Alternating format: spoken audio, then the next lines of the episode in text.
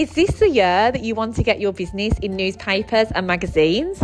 Perhaps you've seen others around you get loads of really cool press coverage, but just don't know where to begin? If so, PR in Your Pocket is the podcast for you. I'm Jenna, a journalist and PR, and each week I share practical, actionable tips to start getting your business media coverage today. Hi, and welcome back to another episode of the podcast. You may have noticed there is a few updates around here, so let's get that out of the way. We have a new name. It is now called PR in Your Pocket, um, after originally being called the Bloglancer podcast. And that was because if you follow me on social media, I've just decided to change my content, so I'm just talking about PR at the moment. So it made sense to give this podcast a name change too, because obviously with the Bloglancer being that name, it was all really about blogging. So we've got a new name, we've got a few new social media places that you can find me. My Instagram is now at Jenna Farmer PR, and my Facebook group is now Get Your Business in the Media with Jenna Farmer. So the idea is that all the useful content and all the stuff I'm still doing will still be here, but it'll all be focused around getting your business in the media instead. Now we've got some life updates out the way, let's get started with today's episode. So, today's podcast episode is all about helping you send an email pitch to a journalist. Now, if you're in my Facebook group, you might see that there's a challenge that has just started today on the 1st of March where I want you to send one email a day to put your business out there over the next month. The idea is when we get to the end of March, we'll send have sent 31 emails, which is drastically going to improve our chances of getting featured in the media. Now, today I'm just going to talk you through the process of sending that email. If you're wondering actually like where to find those journalists and like how to find those opportunities, head over to the Facebook group and probably some previous podcast episodes and learn more about using Twitter, searching for publications and finding press opportunity call outs. But today's episode is just to guide you with that email and we're going to hopefully do it in about 10 minutes because we don't want to spend loads of time writing an email because we've got to do it every single day. So we've got to be quick about it. And also, we need to get quicker because hopefully, when we get to April and May, we could be sending two emails a day or three emails a day. So, we've got to try and get it quick and we've got to try and get into a routine. So let's break this email structure down for you. The first thing I want you to do is to write your subject header. Now, I don't want this to be like, don't overthink this too much.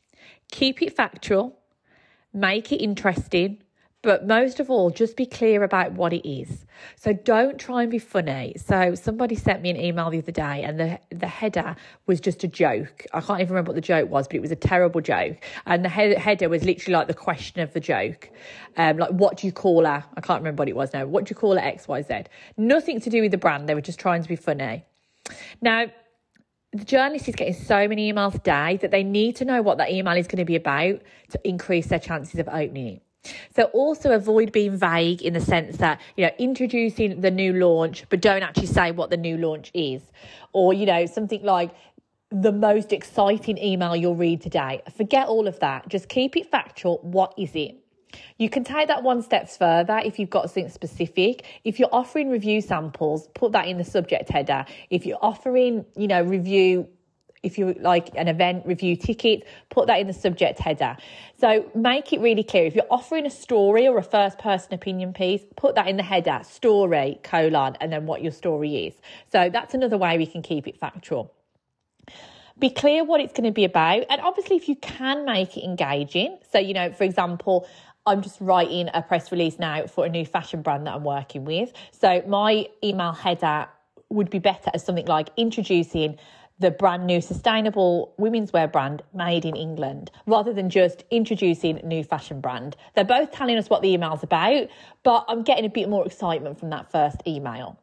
Similarly, I'm sending some emails for a sleep expert that I work with, and my pitch might be something like Sleep expert reveals the five things all parents must do to get a better night's sleep. So immediately I'm telling them it's a sleep expert, that we're offering some tips, but I'm creating some sort of excitement like must do five things to make it a little bit more engaging. And it's clear what I'm offering is some tips in the form of an article. So don't stress it too much, but keep it factual and keep it engaging. But if worse come to worse, just make sure it's clear what you're offering.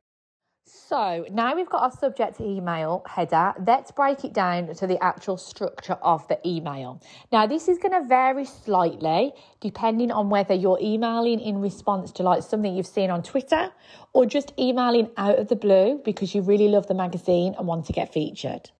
I recommend using a three part structure, and this is the three parts. The first thing I want you to do is to just explain why you're getting in touch. And this is where we want to try and make a connection to the journalist. So if you've seen on Twitter that they're looking to feature subscription boxes, then the first line of your email would be I understand that you're working on a feature for subscription boxes. Um, if you are getting in touch sort of out of the blue, then have a read of what they've written before, and you might say something like, you know, I understand you've previously covered X, Y, and Z. I understand you often cover X, Y, and Z in this section of your magazine. Explain why you're getting in touch just keep that a sentence or two. And this is your opportunity to make a connection. So show that you've understood what they're looking for, whether that's from a tweet or a call out. So whether it's something that's really resonated with you that they've they've written online, but you're just thinking about where it would fit in with their magazine. Perhaps you've noticed that the magazine or newspaper has specific columns or sections. You're just spelling out that you've read that and you know where your brand fits. Now it's time to introduce your brand. So again, just a couple of sentences, who you are, who you're emailing from, what you do, and why this would be perfect. So let's go back to the fashion brand. Let's say I've seen a call out for new fashion news or something, and I've got the press release in front of me, so this should be easy. So I'm emailing from XY Fashion Brand, which is a brand new sustainable women's wear brand made in England in sizes 8 to 20 with sustainability at its core. So that's summed up who it is in just a sentence or two. And then I might spell out why this would be perfect. So for example, this would be perfect for Refinery 29. I know you've got a style section where you feature brand new fashion every single month, X, Y, and Z. I might explain in a little bit more detail. So, with section two, you're really just giving them a sense of who you are and what you do, which you should know anyway. But if you can fit in why you'd be perfect for them, even better. So you might link to something they've written before, you might reference, you know, the, the topics that their readers are interested in. But the main bit to spell out here is, you know, why should we be interested in you? Really spell that out. And then the third thing that we're going to do to finish this email is explain how we can help. Now, if you've got a press release, this would be really helpful here because you could just say, for more information, see the press release. I have covered press releases before in previous episodes, and I've also got a press release template that you can purchase that I'll try and pop in the show notes. If you don't have a press release now, don't worry. I still want you to get involved. We don't have to have a press release when we pitch. It's just going to save us a bit of time uh, because it's going to have all the information there. But I don't want you that to put you off sending an email today. So instead, we can just explain how we can help. So we can offer, like, we'd love to send you a sample, let me know your best address. We can say, like, if you'd like more information or images, let us know. If you'd like to write something, you say, I'd love to contribute an article on a little note there is if you're pitching to write something, make sure you're super helpful and give them examples of your writing so they don't have to come back and ask you for examples of your writing.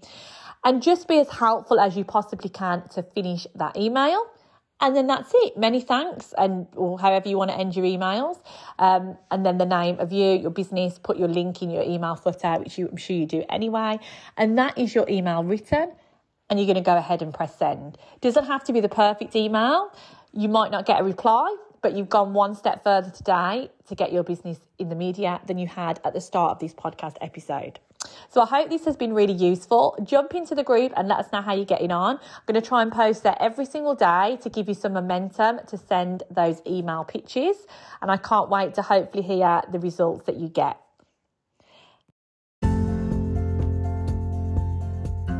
Listening to PR in your pocket, and I really hope this episode was useful.